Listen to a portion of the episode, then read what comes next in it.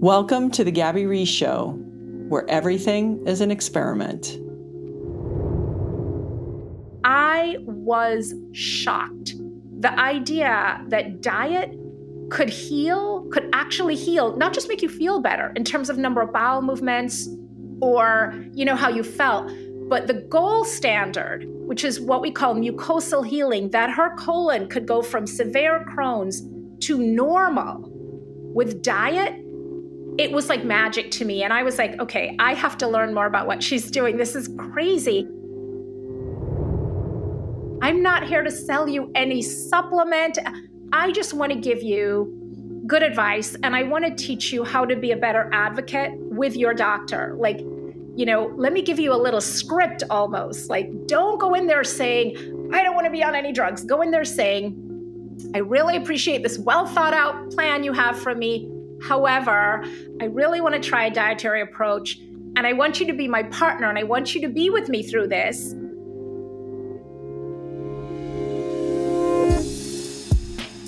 Hi, everyone. Welcome to the show. My guest today is integrative gastroenterologist Robynne Chutkan, and she is working at the Digestive Center for Wellness that she created in 2004 where she worked after Georgetown University Hospital. She was educated at Columbia Medical. She went to Yale. You get the point.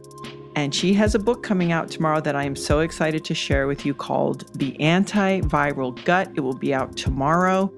There is so much information in this book. There's even an extensive way to communicate to your doctor. She's a doctor. She's sensitive when she worked at the hospital that your doctor has, you know, seven full minutes with you and we really want to get you in there for a colonoscopy because that's how our business works.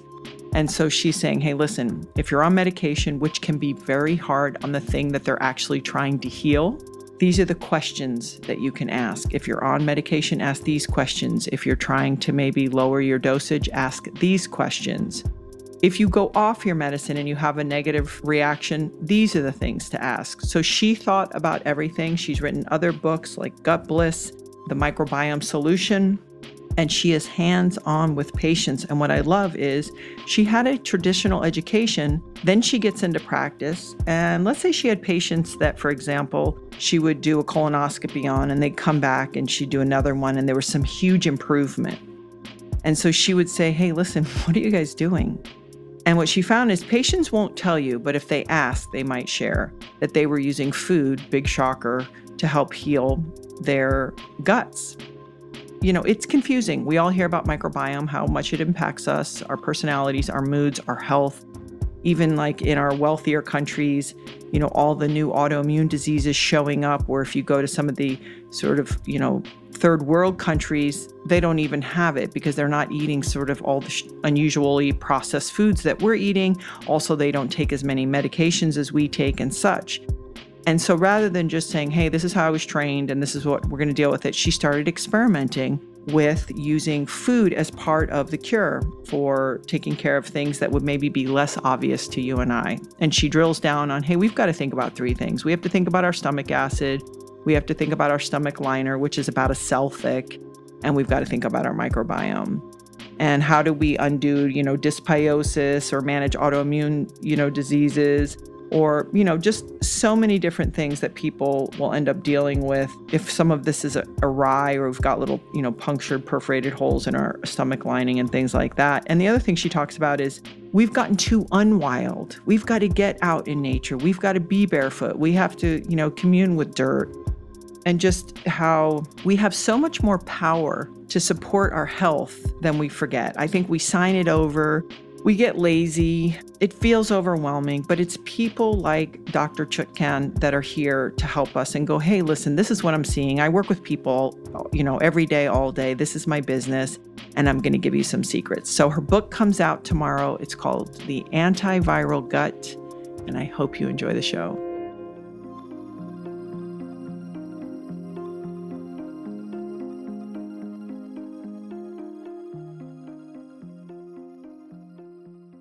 So, Dr. Chutkan, there's so much I want to cover. And I was saying, uh, when I was doing my research for today, I was like, oh, I want to give her a hug for this work because, oh. no, I mean this because you, it's really important I believe, for people to come with science and you know you have all these formal education so you can say hey yale and, and you know all these things but i i'm always in, I, I sort of have an extra um, appreciation when people can say hey i'm going along on this path and i'm sort of doing it in this way that's traditionally done in a grown-up way but also i'm seeing some things and i'm willing to take a look at that and so yeah. you um, were on this, you're on the staff of georgetown uh, university hospital and then in 2004 um, you started the digestive center for wellness and so for me 2004 must have i feel like that was a for you to say hey i'm going to open up the digestive center for wellness you know how did you get to the place where you were doing it i would imagine pretty traditionally and you go wait there is more here yeah, so so very intuitive that you honed in on that year. And 2004 was a very significant year because I was pregnant with my first and only child, my beloved Sydney. My husband and I were gutting a house down to the studs. I can't even see the foundation because it was even we had to pour a new slab. So we were gutting a house and I was like, and by the way, I'm leaving Georgetown and starting a practice.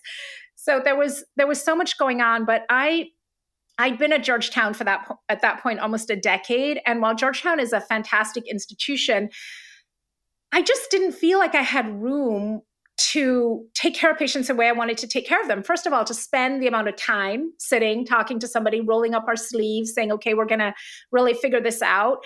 Providing other services like a nutritionist, biofeedback practitioner, really focusing on the diet and the lifestyle.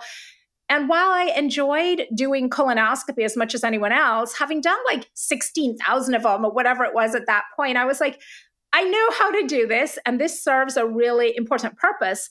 But there's all this other stuff beyond the scope that is really important that I really just didn't have the room for within the confines of an academic practice with a lot of endoscopy and colonoscopy and really short office visits. And so it was, I mean, sometimes I look back, I'm like, what was I thinking? We're pregnant, gutting a house. I'm starting this, you know, fancy practice on my own. And I remember the very first day being there with my wonderful assistant, Betty Greenhouse, who had come with me from Georgetown. And we're literally hooking up the fax machine. I'm quite big pregnant at this point. And she's like, Don't worry, it's going to be fine. You have a tax ID number. That's all you really need. You'll be fine. And I remember the first patient who came was a nun. And she had been my patient oh. at Georgetown. And I was, I was so excited she came. I wanted to not charge her. And Betty was like, Oh no, we're charging. We're charging. Because like you have to make a living. You don't have a salary anymore. But it was really um, you know, it was just like this adventure of being able to create the kind of practice and take care of people the way I wanted to take care of them, which is if I if you are a patient having a digestive health problem and I don't have the space to talk to you about what you eat and the stress in your life and how you live, how am I going to solve your problem? I can't solve your problem with just my colonoscope and a prescription pad. That is definitely not enough. So you're absolutely right. That was sort of the beginning of the journey. And then you know the opportunity to write the first book gut bliss and to really put my nickel down and say this is what i think. This is my belief system and this is what i see that's going on. And for all the people out there and especially the women who are struggling with this and being told you know being gaslit in some way let me actually give you some information and a roadmap so you can you can start to try and figure this out. So that was just an incredible opportunity and um, yeah what were the patterns? And I would imagine, and, and we'll get into it, but what were the patterns over and over that you just kept seeing that then you thought, okay, uh, you know, whether it's working with patients and helping them improve uh, through their lifestyle and, and maybe healing their gut and doing some other things, what were the patterns o- that you were seeing that you thought, okay, I'm I'm going to address this and then kind of condense everything and communicate that in in gut bliss? Yeah, I think there are two main themes. One is the mechanical aspect of what was going on in people's guts that I think they weren't fully appreciating. And the other is something happening physiologically, but at a microscopic level, and that's a microbiome.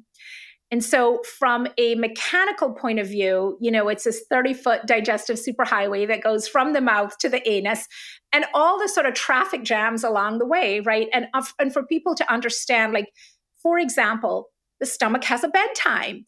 The, the gastric contractility slows down to basically a standstill once the sun sets. So if you're eating the majority of your calories, if you're sitting down for your big meal three hours after the sun has set, it is not going to be digested in a timely fashion you are going to have heartburn reflux feel bloated etc so you know like once you explain that to people and you're like you can eat the same amount of food but you have to split it up differently you have to figure out a way to eat more early and mm-hmm. eat less later and if you do that a significant percentage of people having reflux symptoms the reflux symptoms will go away and so I was seeing all these people being, you know, slapped on a proton pump inhibitor, which this class of drugs work amazingly well. They're very good at what they do, which is to completely shut down the acid pump in your stomach. But it comes at a cost because now you've interfered with digestion because you don't have stomach acid. The digestive enzymes aren't going to work optimally. It's going to interfere with the absorption and assimilation of nutrients. It's going to mess up your microbiome. And I'm like, but we can we can solve all of that by really explaining to people that they have to not overfill their stomach late at night explaining that you know the caffeine that they're having the four cups of espresso are opening up that valve and they need to have less maybe not none but less so you know or explaining that diverticulosis how that works that you know the stool is getting caught in these potholes and if you sweep the potholes through with some psyllium husk or increase the fiber you're not going to have symptoms. And on the microbiome side, really, while I don't think the microbiome causes everything that's wrong with us, but it is at the root of so many of the diseases we see, and particularly my area of expertise, if you will, was autoimmune diseases, Crohn's and ulcerative colitis. And we were seeing so many scientific articles, so many clinical articles about disruption of the microbiome as being one of those really important sort of triggering factors that could lead to inflammatory bowel disease, especially in people who are already genetically susceptible.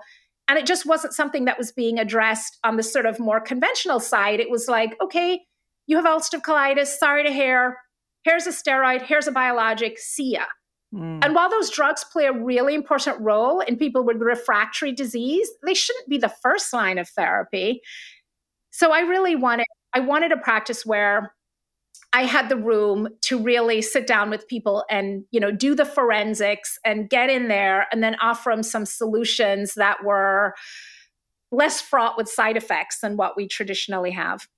And I think, you know, I, I was just recently talk it's it, it I always love when everybody sort of keeps repeating the same things and they're in very different fields. And I was just talking to somebody who is a Harvard psychotherapist and his thing about you know caring for your mental health through you know managing your gut health your insulin your weight and some other things. So you know and you have a different level of confidence because you're in the science you're seeing the studies and you're also dealing with the patients. But when you're starting out how do you even create a strategy initially to say hey i want you to try this like how did you know? Because i feel like you have to almost put it you had to start putting it all together and creating yeah. creating the the the kind of prescription for it versus they taught you that at school no, it's such a great question. And you're absolutely right. I mean, I feel like I had a world class education, particularly at Columbia for medical school residency. I was a chief resident there. So I was there for, I was at Columbia from, from 87 to 90, three. So for a long time, what is that? Eight years, something like that. I might have gotten that right. 95. So for eight years. And then at Mount Sinai for two years for my GI fellowship. And I got incredible training. But this whole question of why, you know, why do you have ulcerative colitis? Why do you have gallstones? That didn't figure in very prominently. And it was just a, it was almost a coincidence, Gabby, when I came to Georgetown to join the faculty in 97 shockingly, in 1997, I was the first woman they'd had it in the GI faculty. And I had great male colleagues, but GI is this really odd field where still the statistic is about 70% of the patients are female. And when I was doing my training, it was only 7% of the docs were female. Now we're into the double digits. Yay. We're not quite at 20%, but we're getting there. And at the same time, we were seeing this other phenomena where there was a great desire for gender concordant physicians. So women wanted female OBGYNs and they wanted female gastroenterologists. Mm-hmm. And men often want male urologists, and I get that too. Mm-hmm. And at the end of the day, I say, you know, the best doctor for you is the one who's going to listen to you and you're going to have a dialogue with, etc. But when I got to Georgetown in 1997, there was a big demand for people to see a woman. I had this sort of ready-made practice, and what I found, and you know, this is a generalization. I know just as many men who are interested in root cause, but at the time, with what I was seeing in the clinic at Georgetown the woman wanted to know why, you know, like, why is this happening and what can I do? And then they were coming to me and, and telling me, well, I'm doing this and this is what's going on. So one of the one of my very first experiences with this was it was in my inflammatory bowel disease clinic, a woman, she was about my age at the time. We were maybe 30, 31, and she had very severe Crohn's. She worked at the hospital she had been on one of the early she'd been on steroids in an early form of biologics right when it came out she left georgetown and went to new jersey for a, a different job and she came back a couple years later and came back to see me and i was really happy to see her she seemed like she was doing great and i remember sitting there saying okay what are you on you know ready to take my notes and she was like i'm not on anything mm. and i literally i think i gasped i was like what you know, you're not on anything. And I was mm-hmm. like really worried for her. And she told me what she was doing. And at the time, I mean, this is, you know, a couple decades ago, it seemed like this wacky diet of, you know, she'd cut out all processed foods and white foods and sugar and dairy. And, and I was like, okay, well, you're feeling well, but let's see what your colon looks like. And I had done her previous three colonoscopies. So I knew her colon inside out. And her colon looked completely different. Mm. All those narrowed areas were healed, all the deep ulcers she'd had were healed. And when I tell you, Gabby, I was shocked.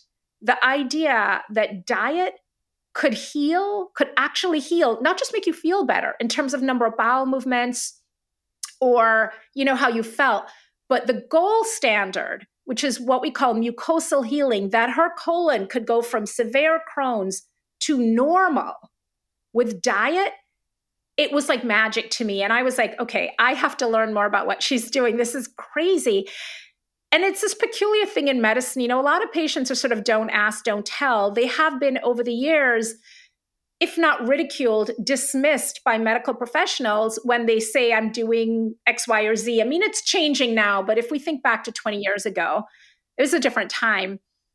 And so there was this meeting in Capri, Italy that I wanted to go to. It was a young investigators meeting, and I was squeaking in onto the wire age wise.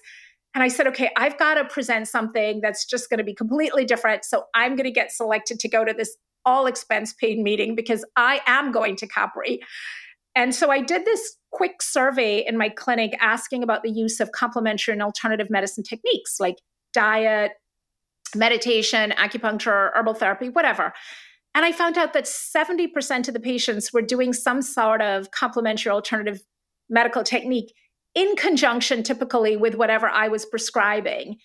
And most of them, I again, I had no idea, right? So it was kind of don't ask, don't tell. Like if you really want to know, I'll tell you, but I'm not going to volunteer it. Mm-hmm. And so I did go to Capri. I presented my my findings. Like it was fantastic, yeah. but it really, it it really um, it sort of lit a spark of like, wow, all these patients are doing this and they're paying out of pocket for it. These are not services that are covered.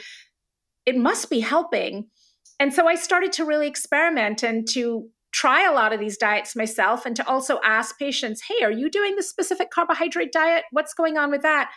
And then in 2014, I did a study in my practice, just a retrospective study looking at results of the specific carbohydrate diet. You familiar with that diet, SCD? Yes. Does it? Sound- will you just will you share it so people get a really sure. sense of it? Yeah, it's a it's a first cousin of paleo diet. It is what's considered a low carbohydrate diet.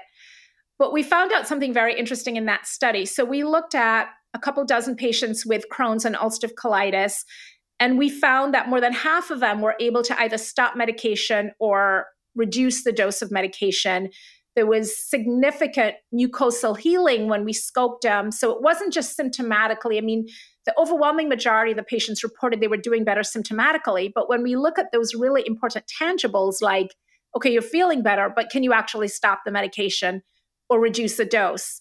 And what does your colonoscopy look like? And those numbers were really dramatic.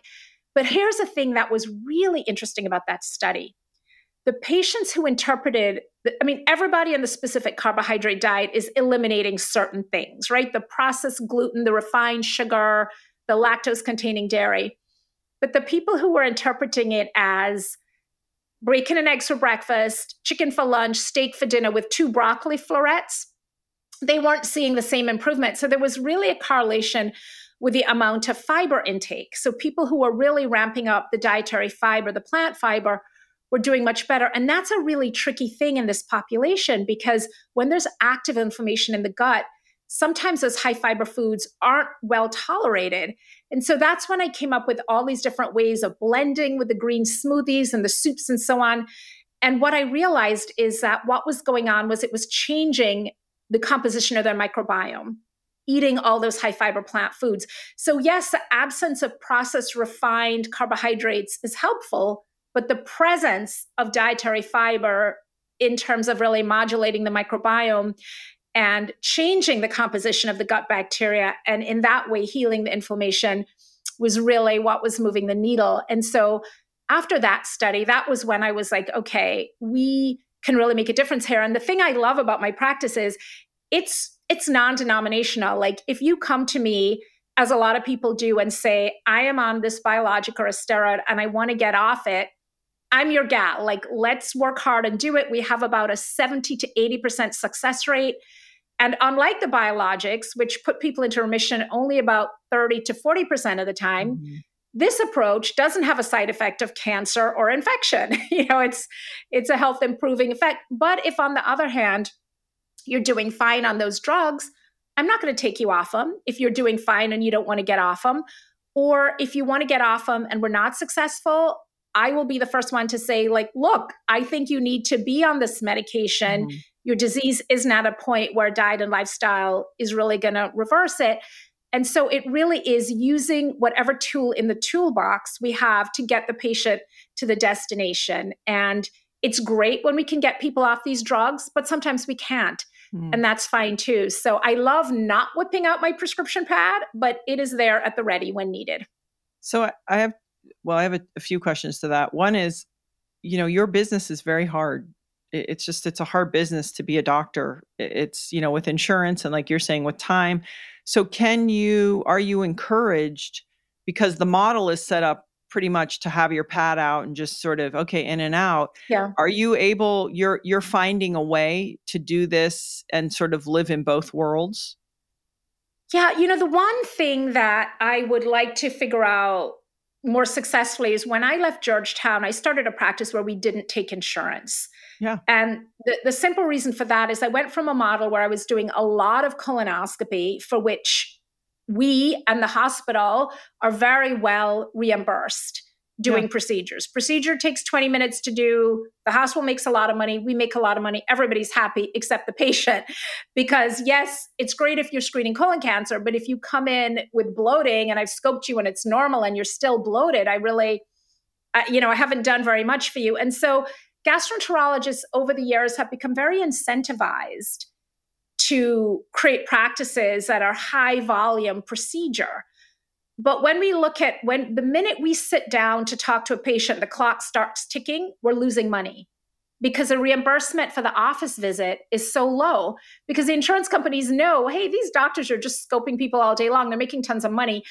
And often what's happening in a gastroenterology practice is a gastroenterologist herself or himself isn't even seeing the patient. That that's a physician's assistant, a nurse practitioner, somebody somebody who may be well trained but doesn't have the same experience and because it's not cost effective for the gastroenterologist to see the patient. So when I changed my practice and I was really now in a practice where the consultative piece was key.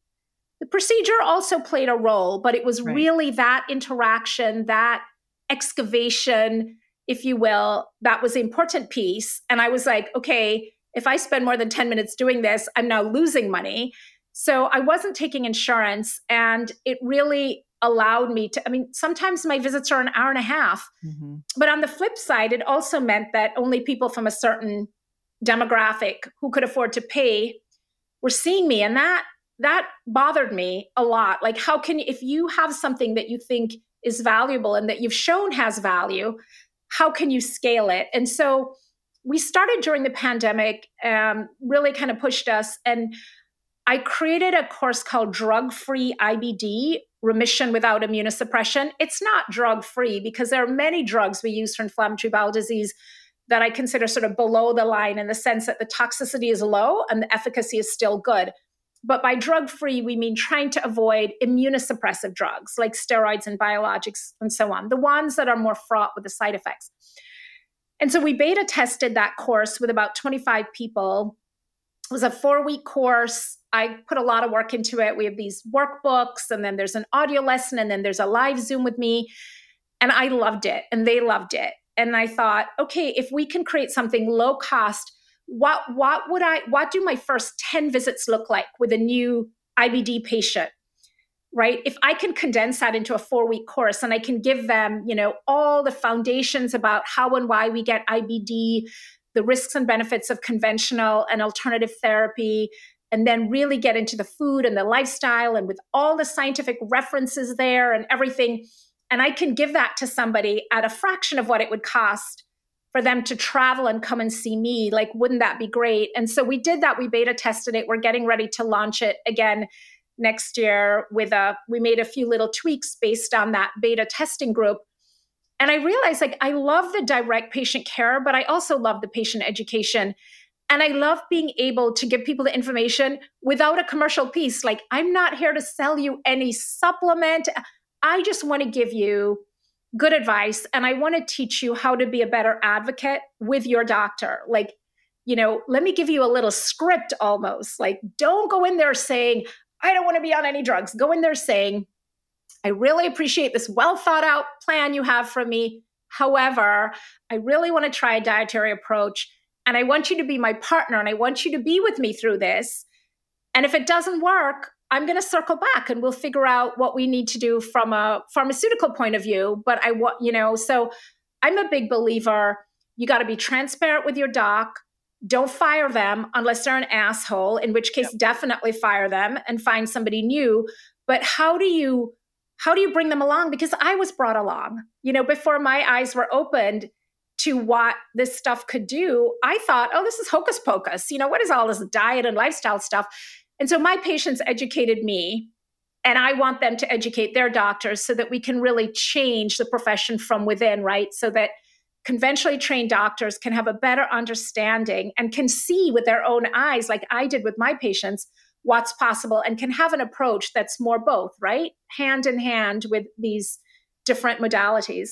Yeah, I, I've seen that you are really encouraging people to be their own best advocate. And what I what I also like about that is it's giving them the power, but it's also making them accountable. See, that's the thing yes. is I can't so come true. see you and you say, "Hey, Gabby, this is what I'm seeing."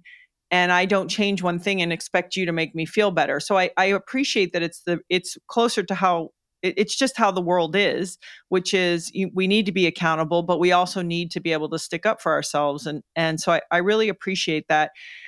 Maybe we can drill down because you talk about how like you can go to third world countries and they have so little uh, autoimmune disease compared to you know countries like us and in Europe and Canada and things like that. Be- probably because of the volume of uh, I would imagine processed food and and medication. I mean, the medication yeah, kicks your the medication is huge. It's kicks your guts ass. And I remember I don't know who I was talking to, and they were saying, "Oh yeah, anti-inflammatories will put holes in your microbiome." And you're just like, "What do you mean?" I mean, people take that like candy. Oh, this hurts and that hurts. So can we can we sort of talk about some of the thing like some of the things we've talked about the food and and some of that but some of the other kind of things that we have yeah. that are really commonplace that are are tough on our microbiome um, and also more and more everyone talks about microbiome. So i think we we know what it is right? It's it's viruses it's bacteria it's fungi. There's a lot of it. It's on us it's in us. But i i think sometimes we don't understand how important it influences everything yeah, absolutely. I you know, I love to talk about this trio of things in the gut that I think once you understand how these three things work, you understand a lot about gut health and that stomach acid, the gut lining and the microbiome.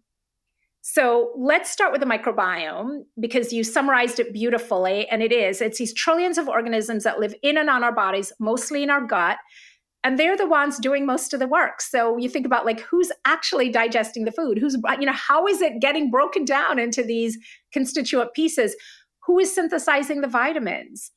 who is growing new blood vessels who is you know detoxifying all of this work who is training the immune system who is literally turning genes on and off all of these things if we think about the gut immune connection for example we have gut bacteria like Bacteroides fragilis that we call B. frag, one of the common intestinal microbes. And B. frag hang out in the gut lining. And when they see a potent virus come along, they literally kick the gut lining to trigger the release of something called interferons. So called because they interfere with viruses. Whoever named interferons, I love that, like straight shooter, they interfere with viruses. And then the interferons release this whole like immune cascade to fight the virus. But it's a Bacteroides fragilis that literally trigger this in the gut lining, this release and so you start to see, hmm, if your population of B. frag is not up to snuff, maybe you're not going to get that sufficient interferon release, and maybe you're not going to be able to clear this virus. So they are literally actively involved in all of these things, in the immune surveillance, in activating genes, and all of these different things. Mm-hmm. And so mm-hmm. that's the gut bacteria, the microbiome. And we have found we found over the last decade, we totally missed the boat. We were busy super sanitizing ourselves when we probably should have been getting a little bit dirtier, right? So, to your point about the less developed world versus a more developed, mm-hmm. another thing is just the exposure to nature, to soil microbes. Yeah. You, what and did you call really it? The changing. Hygiene, the hygiene hypothesis. The hygiene hypothesis. Yeah. Yes. I mean, it's funny because the hygiene we, hypothesis. We've become unwi- what is it? Unwild, as you say, and and yes, I think we have and more and more every, ourselves. Everywhere we go now, it's always with that with the sanitizer. I mean, I I joke, and it's you know it is and it isn't mm-hmm. funny, but I always said like during COVID, especially when everyone was just cleaning and wiping down everything, but that's actually the stuff that keeps us strong is all the, you know, the stuff yeah. around. And I'm I'm mm-hmm. sensitive to if somebody feels vulnerable. That's not what I'm talking about.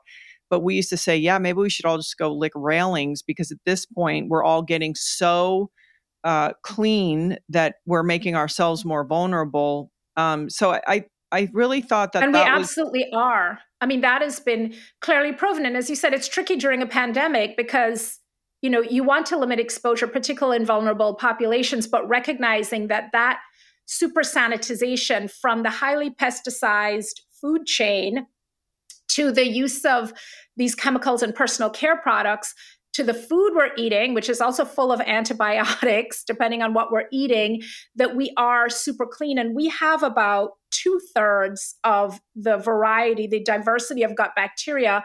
When we look at people in more indigenous situations, like the Hadza tribe in Tanzania or people in the Amazon, who are also being threatened now, of course, with industrialization, et cetera, their lifestyle. So we see that ju- it's really fascinating, Gabby, when you think about it. When you look at when you look at what's happening externally in the world with overfishing, over you know deforestation, et cetera, and sort of urban sprawl, and how the natural world is disappearing, the same thing's happening in our gut, and it's happening at a vastly accelerated process. Like we're in the largest species die-off since the dinosaurs. I mean, we're losing species thousands of times faster than we should be in the natural world. And the exact same thing is happening in our gut for the exact same reason the same urbanization.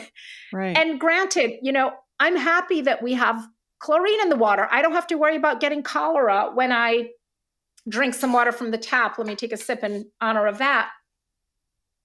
So at the same time, you know, urbanization and widespread sanitation are important. I'm glad yeah. that I have indoor plumbing. you know, this right. is all good, but it does come at a price when we add to that the fact that the food is also highly pesticized, that we are over medicated. And so the trick is how do we rewild ourselves while living in the you know in the real world right do we have to go all the way back to our neolithic ancestors we don't but we do need to pay attention to where our food is coming from, what we're actually eating, And we do need to get exposure to more, more soil microbes. We need to get outside in nature. We do need to get a little dirty. We need to let our kids get a little bit dirty. And we need to use medications more judiciously. These are sort of the big categories of things. And you talk, you know, you talk a lot about that where, you know, I said anti-inflammatories, but uh, you know antibiotics and a lot of yeah. things are very they can really be very damaging to your gut. So maybe we can let's say you have somebody and they're having a lot of gut issues and they intuitively they feel it they go my you know it's just not things aren't right. What is a starting point? Maybe we could just kind of make it simple stupid and, and have a few scenarios just to give people kind of an exit sign at least to go towards um, absolutely. they're and not me, feeling great let me circle back and just say the other two things. We talked about yeah, the microbiome, yes. the gut lining. It's the only thing protecting you from the environment in your gut. And that's the one in terms of non-steroidal anti-inflammatory drugs. That's what it's poking holes in, in the gut lining. You need an intact gut lining to protect you from all the stuff you swallow, including viruses, to, pr- to protect them from being able to penetrate through. And then stomach acid the role of stomach acid is again to provide this ideal pH for digestion to happen and also to denature viral protein and kill pathogens that get in through our mouth. We have more receptors, more ACE2 receptors for SARS CoV 2 in our gut than we have in our lungs. And that's why people have so many GI symptoms with this virus. So now you go and block stomach acid, you've removed one of the major defenses your body has to keep you safe from viruses. Now that virus the protein is not going to get unraveled because you have no stomach acid. It's going to infect an intestinal cell and get into your body. So again, this this sort of triumvirate of stomach acid, an intact gut lining, and a healthy complement of gut bacteria. There's a lot more, but that's the foundation. That's the foundation I like to remind people. Is so one you asked vul- a great is, question. Wait, before we go there, is one sort of more yeah. vulnerable? I would, I mean, is some is one sort of easier to heal, and one's obviously more complex of those three? Of the three, the stomach acid is the easiest. So if you are on a proton pump inhibitor, like millions of millions of people are, you want to be sure you really need it.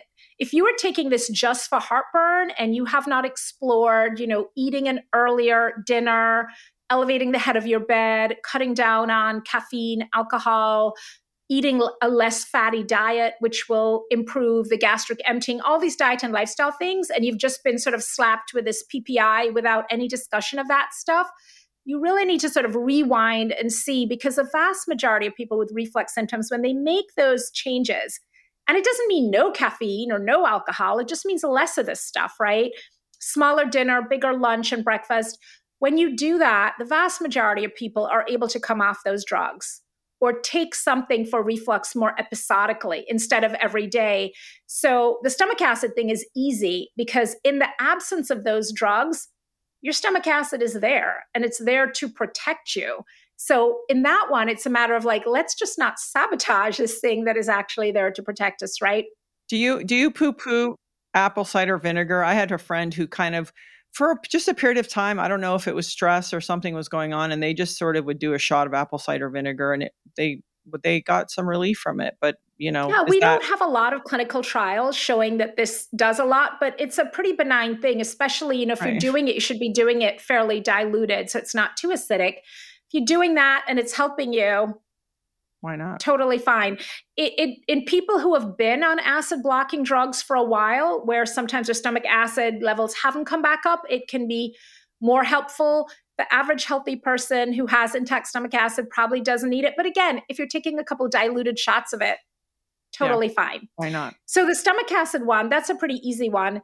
The gut microbiome, we also have great evidence to suggest that food can play a big role the idea that you can, you know, go take a probiotic pill or powder and ta-da, your microbiome is fine, not so much. Not so much, but fermented foods, we know that a tablespoon of sauerkraut, which is about about 10 grams, contain can contain two dozen different strains of bacteria as well as all the metabolites those bacteria are making that are also helping.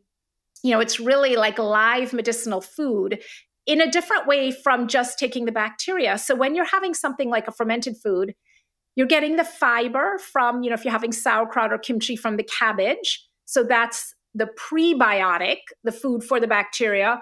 You're getting the probiotic, the live bacteria itself, and you're getting the postbiotic, the metabolites they're making, all in this tablespoon of sauerkraut, right? Of living medicinal food.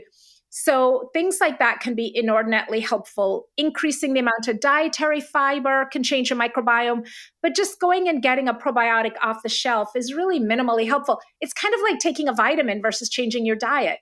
You know, are there situations? Sure, if your vitamin D is low, if your B12 is low, but for the average person, taking a multivitamin versus making a dietary change really doesn't compare.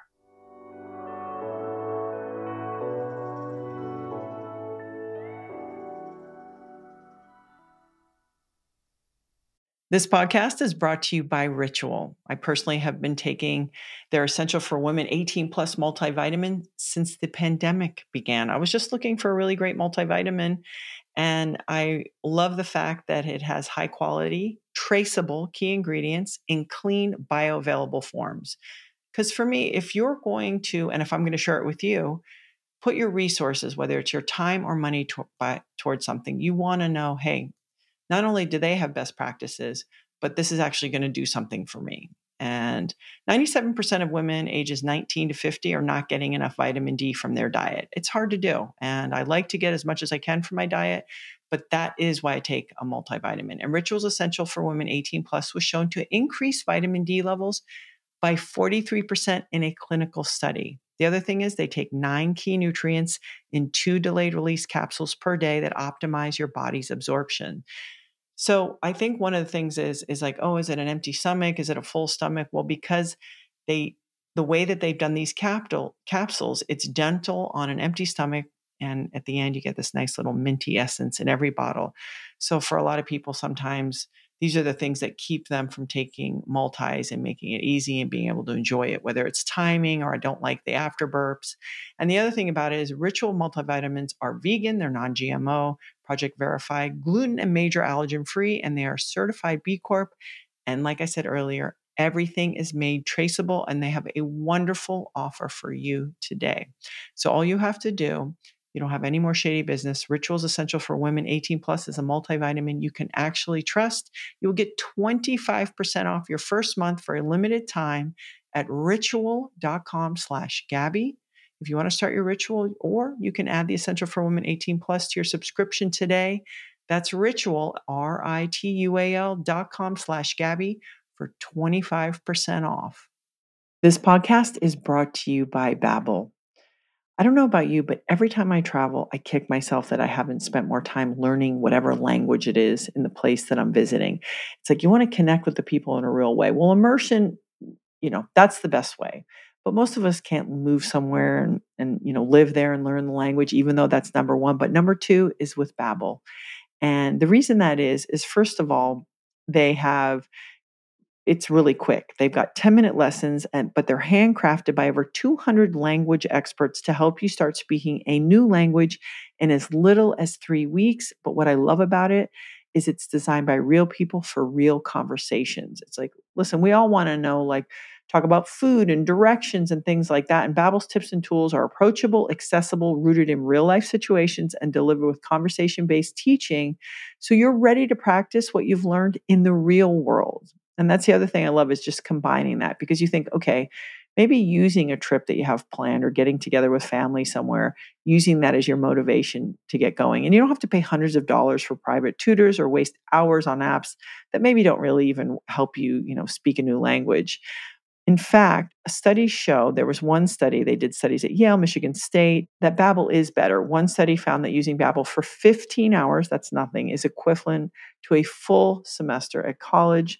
They've got over 16 million subscribers sold. Plus, all of Babbel's 14 award-winning language courses are backed by their 20-day money-back guarantee. So, here's the incredible offer for a special limited time deal for our listeners right now. You can get 50% off a one-time payment for a lifetime Babbel subscription but only for my listeners at babbel.com slash Gabby. So to get 50% off at babbel.com slash Gabby. That's Babbel, B-A-B-B-E-L dot com slash Gabby. Some rules and restrictions may apply.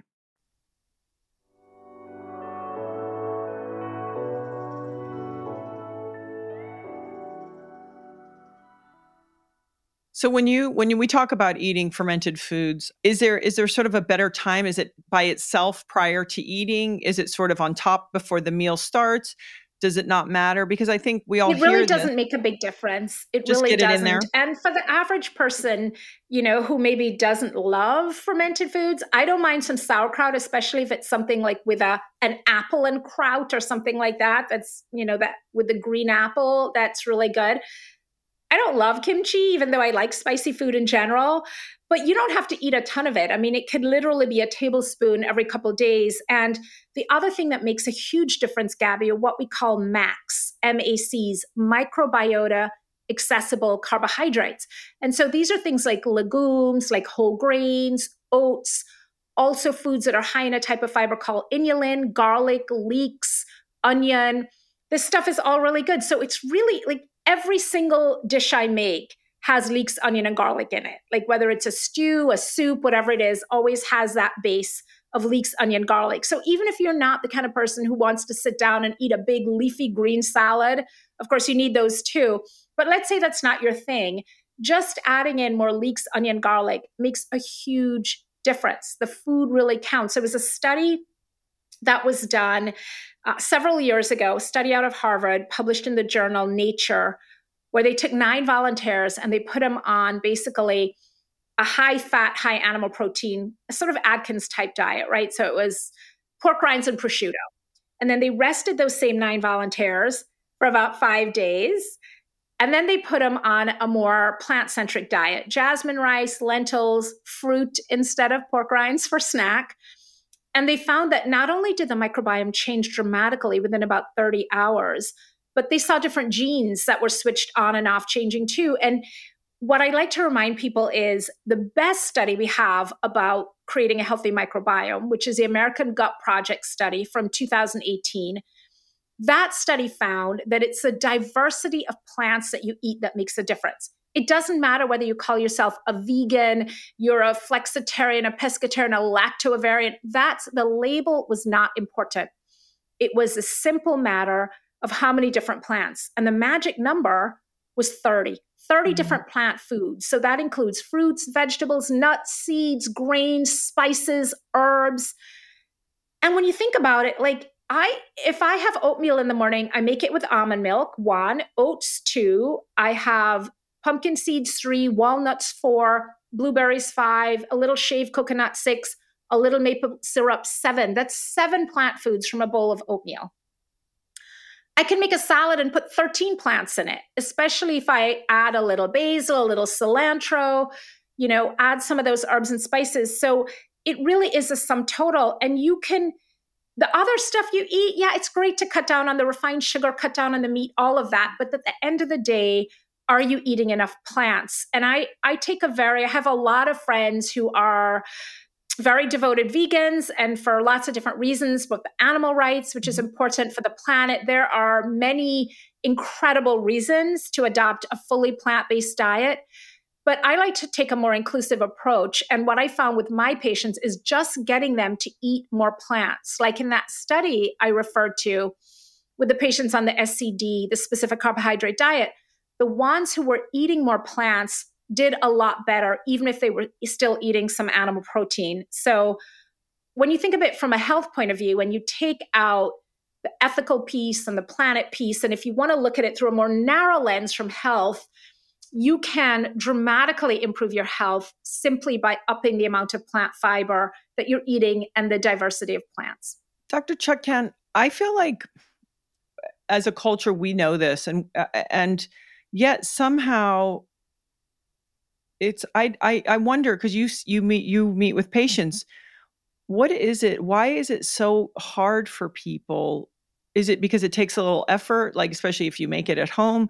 Like, what are the barriers that keep people? They yeah. just is it easier? Like, oh, I'll just take the pill and I don't have to think about it. Like, they don't really understand the full ramifications of of that approach. Like, what do you think the barriers are? Because I'm always fascinated by that it's so hard for people to change behavior?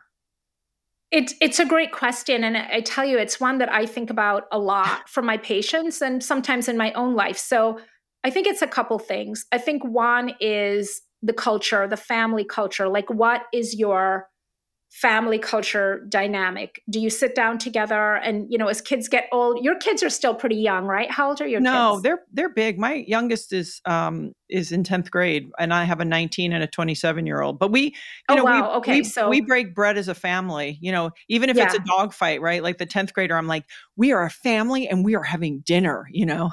And you can be but mad you and see sit how, you know as they get bigger, yeah. homework and different things. So the culture of sitting down together is one thing. So what's your family culture? The time and it does take time to shop and I like to get to the farmers market too, out of the supermarket if I can, to shop to prepare it. No question it tastes better when you're doing that kind of food convenience and so we i think we start valuing other things more than we value this and so i think the biggest thing is we have a medical culture that does not put an emphasis on it. We have a medical culture that prioritizes pills over diet and lifestyle.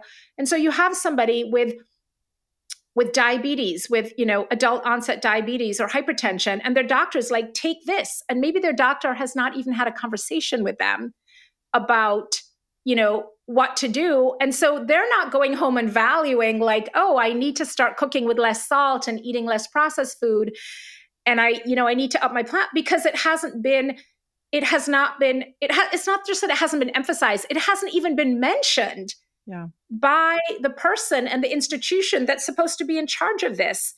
So i think we you know for so many people they see this as fringe because their doctors aren't talking about it. I'll, I'll read you an email that i got today on Saturday, my husband and I were out having dinner. Let me pull up this email because it really it brought such a smile to my face. Okay. So my husband and I were having dinner on Saturday last and we were sitting outside by the water and we ran into some friends and they had a friend visiting with them from Florida and their friend who was visiting is a physician and he is uh, you know a very well regarded ophthalmologist from out of town.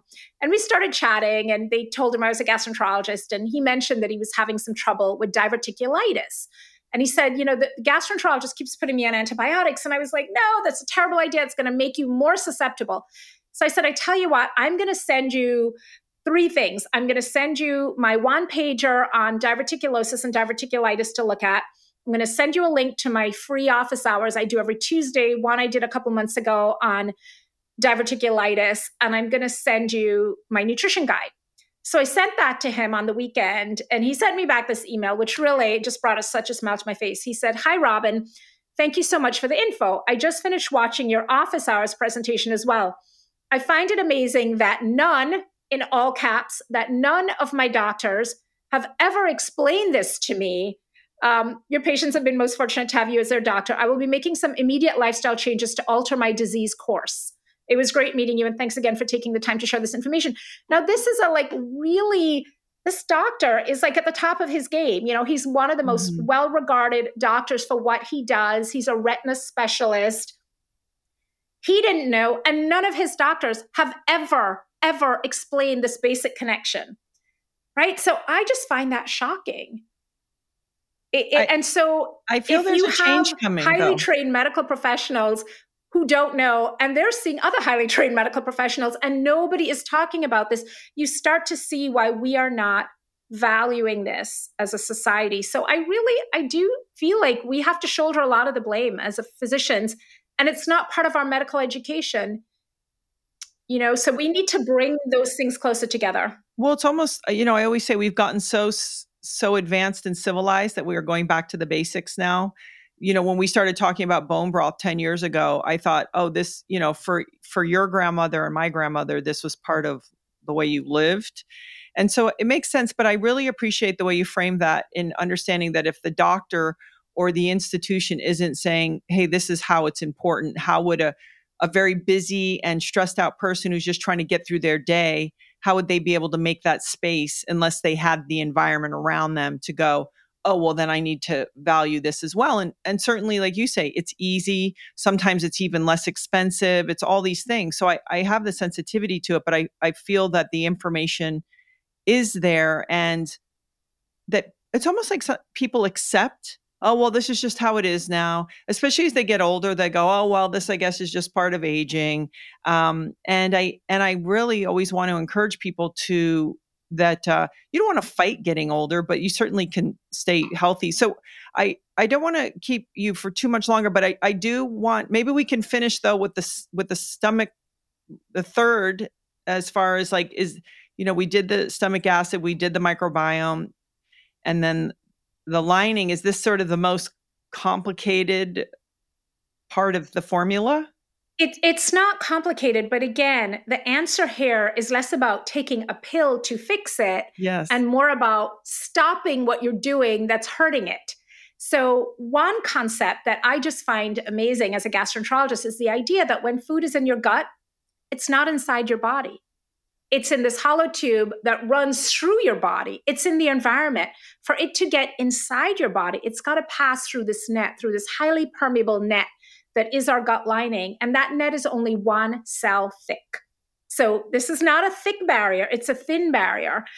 And it is selective in the sense that the little pores in the net are very small. So anything that opens up that pores increases of permeability allows things to get through that wouldn't normally be able to get through, like viruses, like pathogenic bacteria, like undigested food particles that can then trigger a food allergy, toxins, etc. So, how do you keep your gut lining healthy? I will say, first of all, you do not do that primarily by taking a supplement.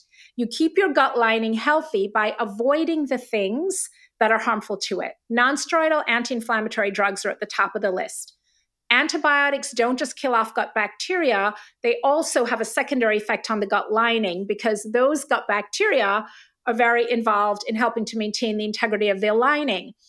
The food that the cells that line that epithelial barrier eat are something called short chain fatty acids that are produced by eating a high fiber diet. So if you're eating a low fiber diet, you're not producing enough short chain fatty acids the colonocytes are not getting their food, the lining breaks down. And we have some great mice studies that show that when you feed the mouse the high chow diet, the lining is intact, the mucus layer is intact. When they start to eat a low fiber diet, the mucus layer disappears, that you know affects the gut lining. So high fiber diet, avoiding NSAIDs, avoiding antibiotics, don't block the stomach acid unless you have to. So Gabby, again, this is the other thing that I ponder. You know, we want to do something, to take something. Whereas in my medical practice, I spend most of my time in my GI practice getting people to stop doing things. Mm. Right. So I'm like, bring all your medicines in, all your supplements, everything. And I start tossing them in the rubbish bin one by one, right? Like this thing, not helping. This thing, hurting. This thing, interacting with these two other things, causing a problem for your liver.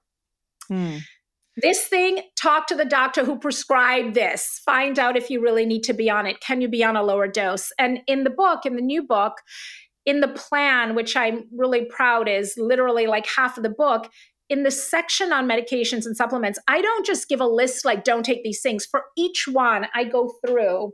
Here, let me let me read you a little because this is the part I'm really proud of. So in the plan, I go through and so for example, steroids. I talk about questions to ask. The key point with steroids is that the risk is dose dependent and cumulative. So the higher the dose and the longer you take it, the greater the risk. The other thing to know about steroids is that you can't just stop them suddenly, they need to be tapered over a period of time. The main questions to ask are number one, is there a lower dose I could take?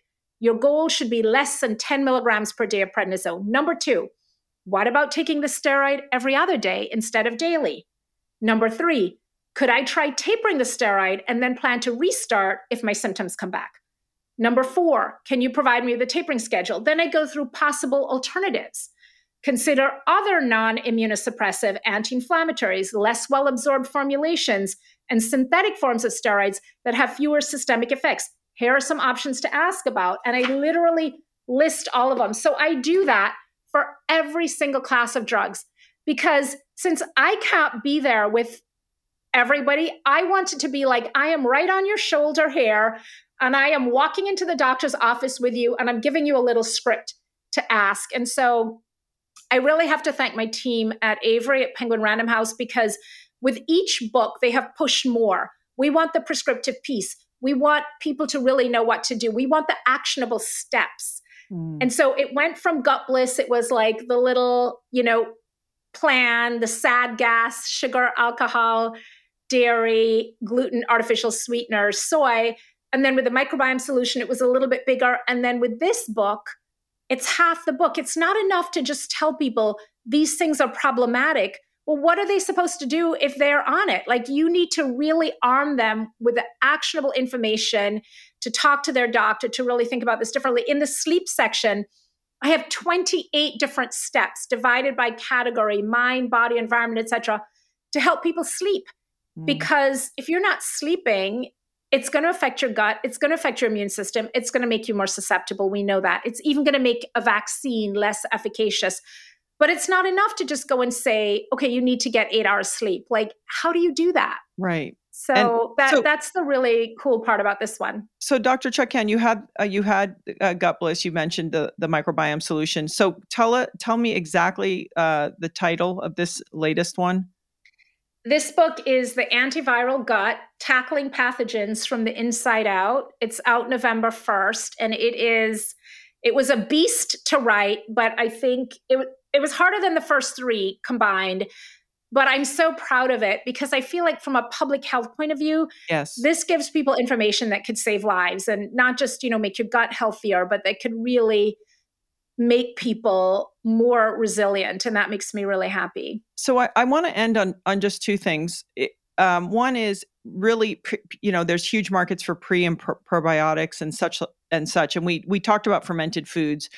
Are you sort of of the feeling like hey that stuff isn't maybe the best it's better really to do it through the food um, you know, and through sort of really kind of scraping our lifestyle to these habits that really support us? Or, or, is there anything out there that you go, yes, I actually like that. It's in the refrigerated section, or how to use it? Yeah, there there are definitely things that can help, but it's always, and even in my patients, in the healthy ones, in the kind of not feeling well, and in the very sick ones, it's always in conjunction with dietary change. I never hand somebody a prescription for something or a recommendation for something and I say, here, just take this, you'll be fine there's always another piece. In my practice, the probiotic I use is called Visbiome. I use it at a prescription strength in my patients with ulcerative colitis and Crohn's.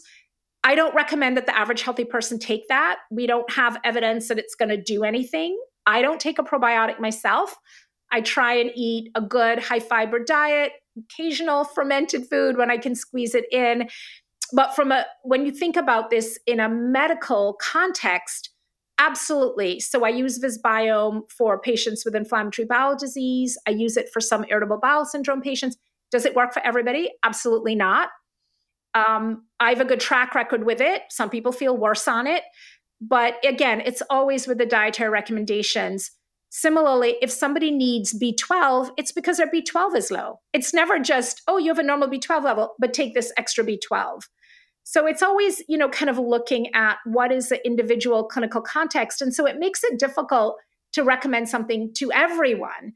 The thing that I recommend to everyone is more vegetables. That can mm. help everyone. But in terms of what you need, it really depends on like what's going on, right? What are you trying to fix? Do you see people who come in and they have a pretty good lifestyle and they're eating pretty well, but they're so stressed out and maybe they're not recovering in their sleep that they really can trash their gut that way? hugely. And so we i see this clinically.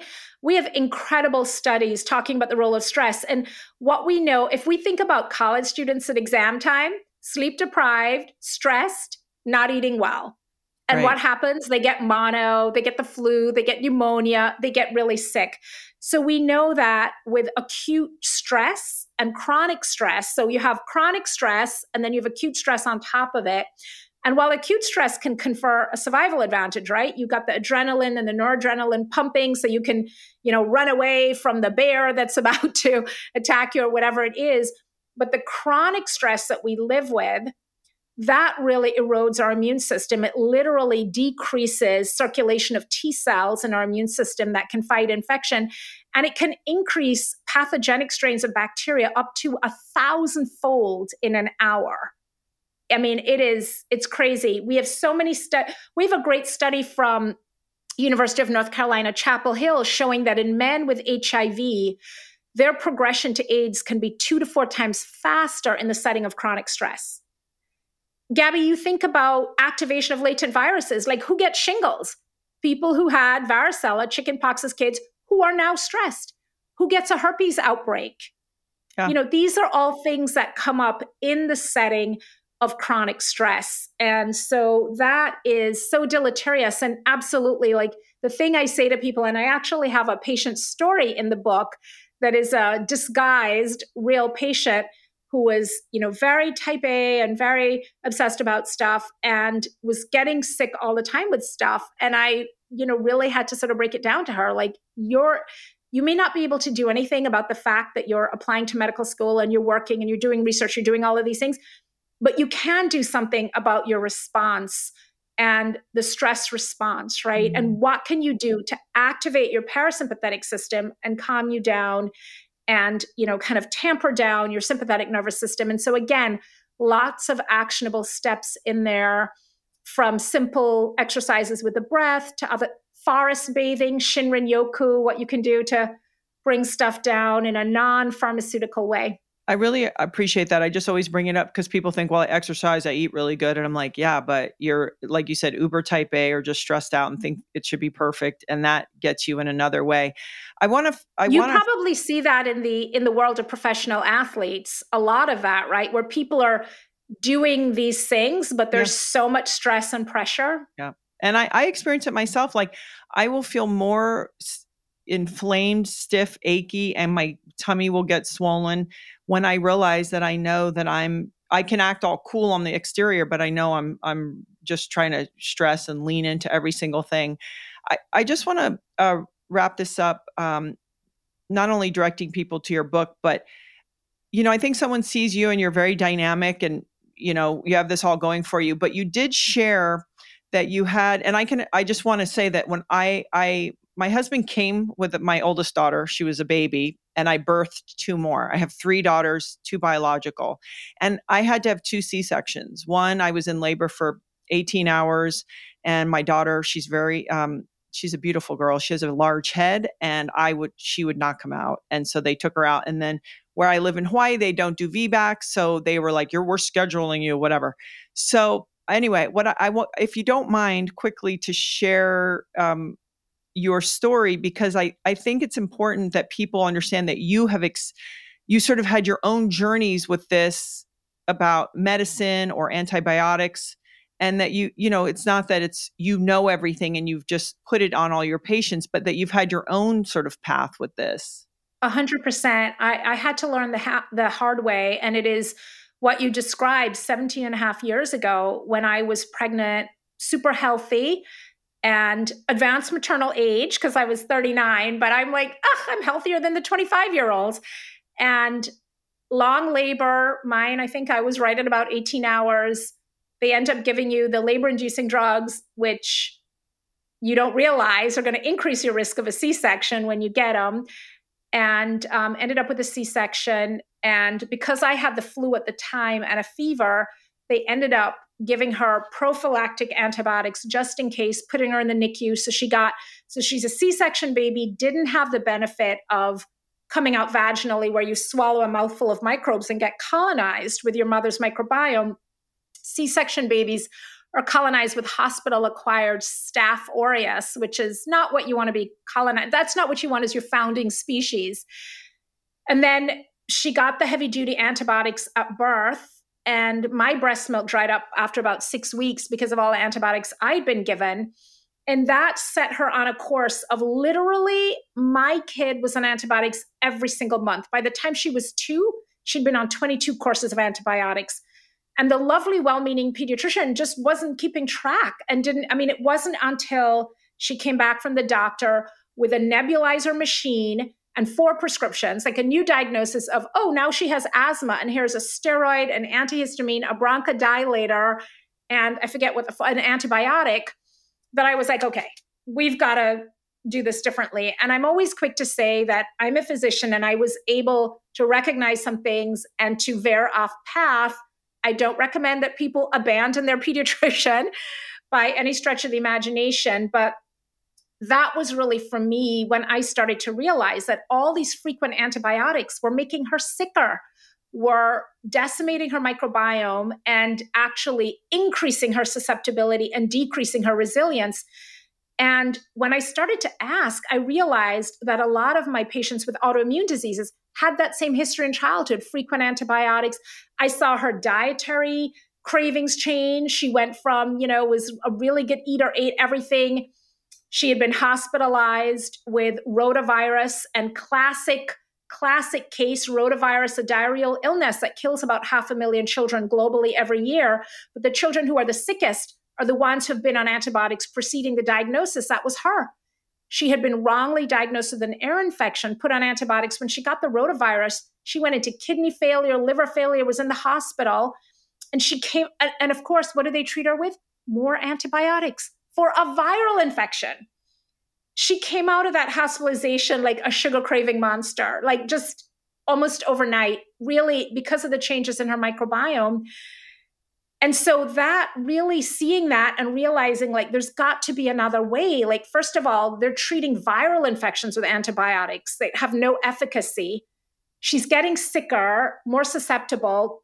And so we really had to make some changes with diet and, you know, eventually overcame that. And she's, you know, two inches taller than me, healthy. She's a kick ass rower and super strong and still likes sugar a lot but um, you know eats a lot of other healthy things so really that experience for me it was the most significant experience in my life really seeing like seeing my child so sick and realizing that these well-meaning doctors and their care were contributing right? Because they weren't recognizing the role of the antibiotics in a baby who was a c-section baby minimally nursed etc and that really set me on the path. And as much as like literally every day i'm like oh i wish i had a do-over for that i'm also really grateful because it opened my eyes and it allowed me to change my practice. And i think to help you know so many patients who are struggling with that same sort of foundation of disease Dr. Chutkan, I, uh, I first of all, every parent wants every all kinds of do overs, so just know that. And um, I and and also, I think it's also that reminder. So if someone's listening and maybe they're having a hard time medically right now, especially in this area, that reminder that there are steps we can take towards that exit sign to heal ourselves. Um, yeah. I think most times. So I really appreciate the work that you're doing, the courage that you have to say this, because I know it's not probably always the most popular message. and um, and if you could just, as we go, would you just remind all the places people can find you, the date and the title that your book is coming out? And um, congratulations, because sure. that's like a textbook that you've written there. Well, thank you so much. And I have to tell you, like, I have admired you for so long. I was chatting with a friend earlier and I was like, gotta go. Gabby Reece podcast. She was like, Gabby Reece. So I have to tell you, well, you are you. still very much a superstar. Your athleticism, your approach to life, you've been an inspiration for me and for many other women. So thank you for that. And it's been a real honor to be on with you. The book is called The Antiviral Gut Tackling Pathogens from the Inside Out. It's available online, Amazon, Barnes and Noble, Books a Million, wherever books are sold. You can find me on my website, robynnechutkan.com. Two hard names to spell R O B Y N N E C H U T K A N, or gutbliss.com. And we actually have some wonderful pre and post order incentives. Even after the book is on sale on November 1st, I put together an amazing antiviral gut masterclass with 10 other brilliant medical faculty. It's a free masterclass. It's going to be available in February, and you just need to upload proof of purchase of the book. So we're really thrilled to be able to do that. Yeah, congratulations on that program. Uh, Dr. Chutkan, thank you for your time. Oh, thank you so much. Thank you so much for listening to this week's episode. If you want to learn more, there is a ton of valuable information on my website Head to the link in the show notes and click gabbyreece.com to find a full breakdown with helpful links to studies, research, books, products, and more. Stay tuned for a bonus episode coming this Thursday where I go deeper on one of the topics that really resonated with me. If you have any questions for my guests or even myself, please send them to at Gabby Reece on Instagram.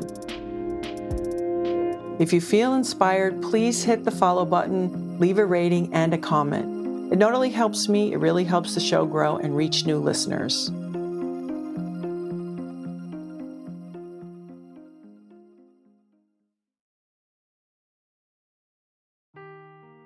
Seeking the truth never gets old. Introducing June's Journey, the free to play mobile game that will immerse you in a thrilling murder mystery.